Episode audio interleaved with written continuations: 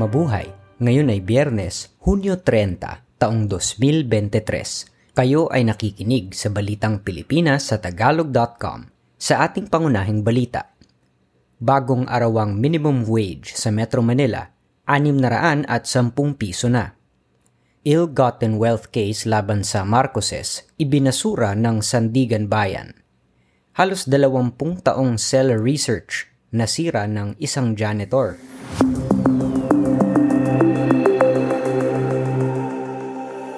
Anim na raan at sampung piso na ang minimum wage sa mga manggagawa sa pribadong sektor sa National Capital Region simula sa Hulyo 15. Nagpalabas na ng kautusan ang Regional Tripartite Wages and Productivity Board ng Metro Manila. Nadagdagan ng 40 piso ang arawang sahod ng mga ordinaryong manggagawa sa rehiyon batay sa ipinalabas na Wage Order number NCR 24 noong Hunyo 26, sinabi ng Department of Labor and Employment na mula sa kasulukuyang 570 piso ay magiging 610 piso na kada araw ang sweldo ng mga nasa non-agriculture sector.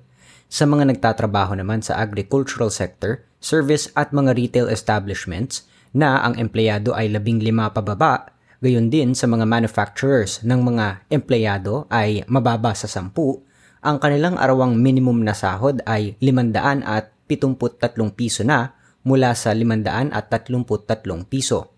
Ang pinakahuling kautusan sa sweldo para sa mga manggagawa sa pribadong sektor sa NCR ay inilabas noong Mayo 13, 2022 na naging epektibo naman noong Hunyo 4, 2022 inatoresahan ang publikasyon ng pagtataas sa sweldo sa Hunyo at 30 at magiging epektibo ito 15 araw makalipas ang publikasyon o sa Hulyo 16, 2023.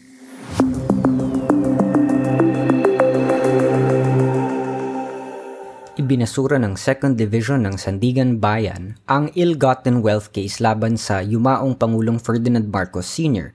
sa kanyang asawang si Emelda at iba pang mga di umano ay kasabwat.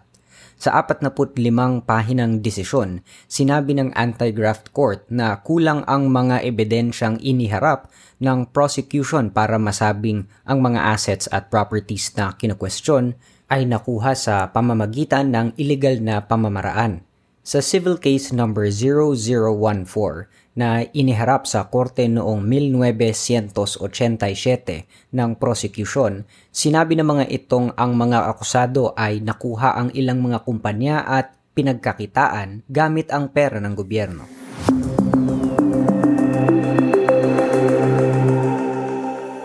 Nagkaisa ang mga hukom ng Korte Suprema na i-disbar ang abogadong si Lorenzo Larigadon na kamakailan lamang ay itinalaga ng Malacanang bilang Presidential Advisor on Poverty Alleviation, isang ranggong panggabinete.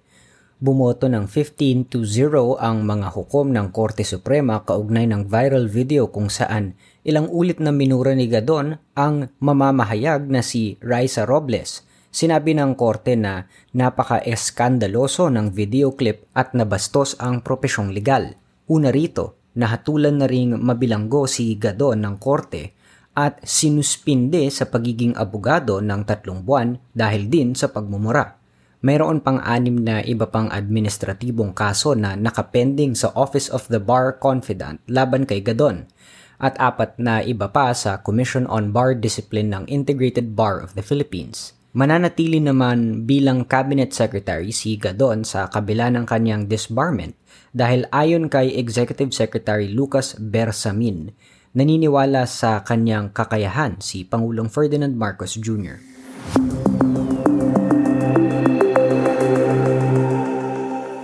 balak ng Guam na kumuha ng mula 10,000 hanggang 15,000 Pilipino upang tumulong sa paggawa ng mga bagong base militar sa isla sinabi ni Senate President Juan Miguel Zubiri na si Guamanian Congressman James Moylan ang nagsabi sa kanya ng plano. Binuksan kamakailan ng US Marine Corps ang kanilang unang base makalipas ang 70 taon sa Guam noong Enero na magiging kampo ng 5,000 marino na nasa kampo sa Okinawa, Japan. Umalis na ang mga Marines sa Okinawa dahil hindi na nagugustuhan ng mga Hapon ang presensya ng tropa ng Amerika sa kanilang isla.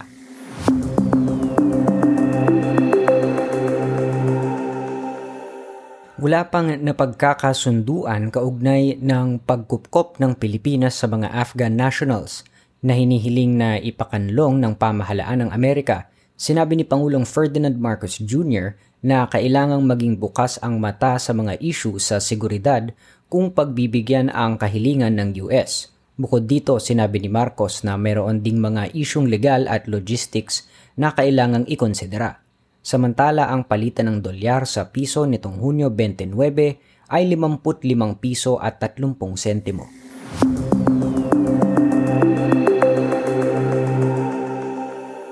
Pinalaya ng Bureau of Corrections ang 423 mga persons deprived of liberty or PDL habang patuloy na isinasagawa ang pagpapaluwag ng mga bilangguan. Ang pagpapalaya sa mga bilanggo ay kasabay naman ng paglilipat sa 500 PDL mula sa New Bilibid Prisons NBP sa Muntinlupa City at ang Correctional Institution for Women sa Mandaluyong City tungo sa Iwahig Prison and Penal Farm sa Puerto Princesa City, Palawan. Ang NBP ay isasara na sa taong 2028. Ang 357 ektaryang NBP compound ay gagawing commercial center tulad ng Bonifacio Global City sa Tagig.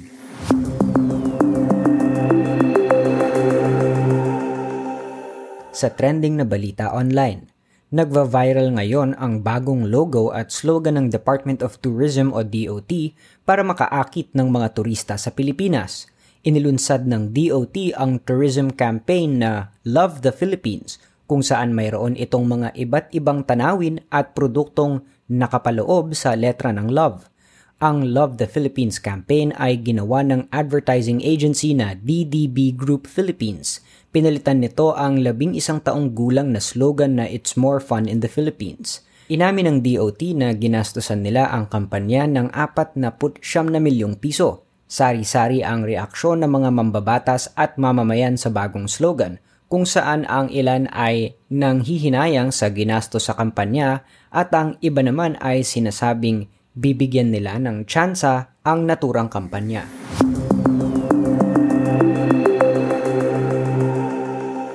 ang taga Zamboanga na chess wizard na si Cyrus Bors ay nanalo ng dalawang pilak na medalya at isang tansong medalya sa ASEAN Chess Championship.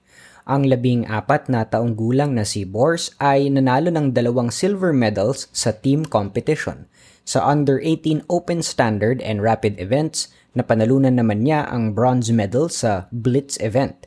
Ang dalawang events ay isinagawa sa ika-21 ASEAN Plus age group Chess Championships sa Bangkok, Thailand mula Hunyo 17 hanggang 27.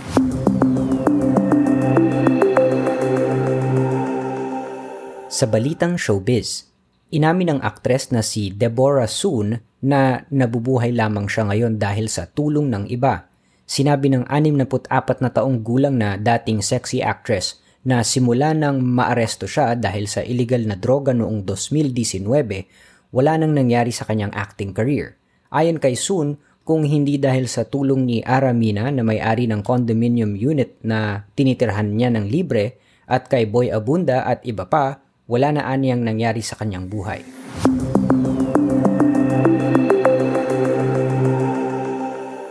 Sa balitang kakaiba, isang janitor ang aksidenteng nasira ang halos 20 taong importanteng cell research dahil lamang nainis.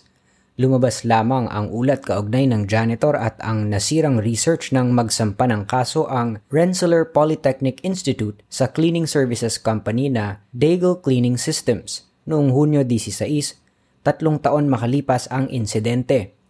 Napag-alaman na pinatay ng janitor ang freezer dahil nainis siya sa maingay at tuloy-tuloy na alarma nito. Ang freezer na may mga specimen ay kailangang nakaimbak sa negative 80 degrees Celsius o negative 112 degrees Fahrenheit. Kinailangang i-repair ang freezer nang bumagsak ang temperature sa negative 78 Celsius dahilan ng pag-aalarma nito. Sinabi ng isang siyentista na nilagyan pa niya ng warning note ang freezer na huwag gagalawin. Subalit nang marinig ng janitor ang alarma, pinindot niya ang off sa circuit breaker dahilan para bumagsak ang temperature at masira ang mga cell research.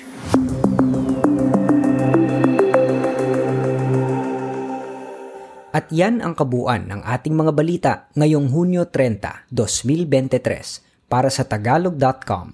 Basta sa balita, lagi kaming handa.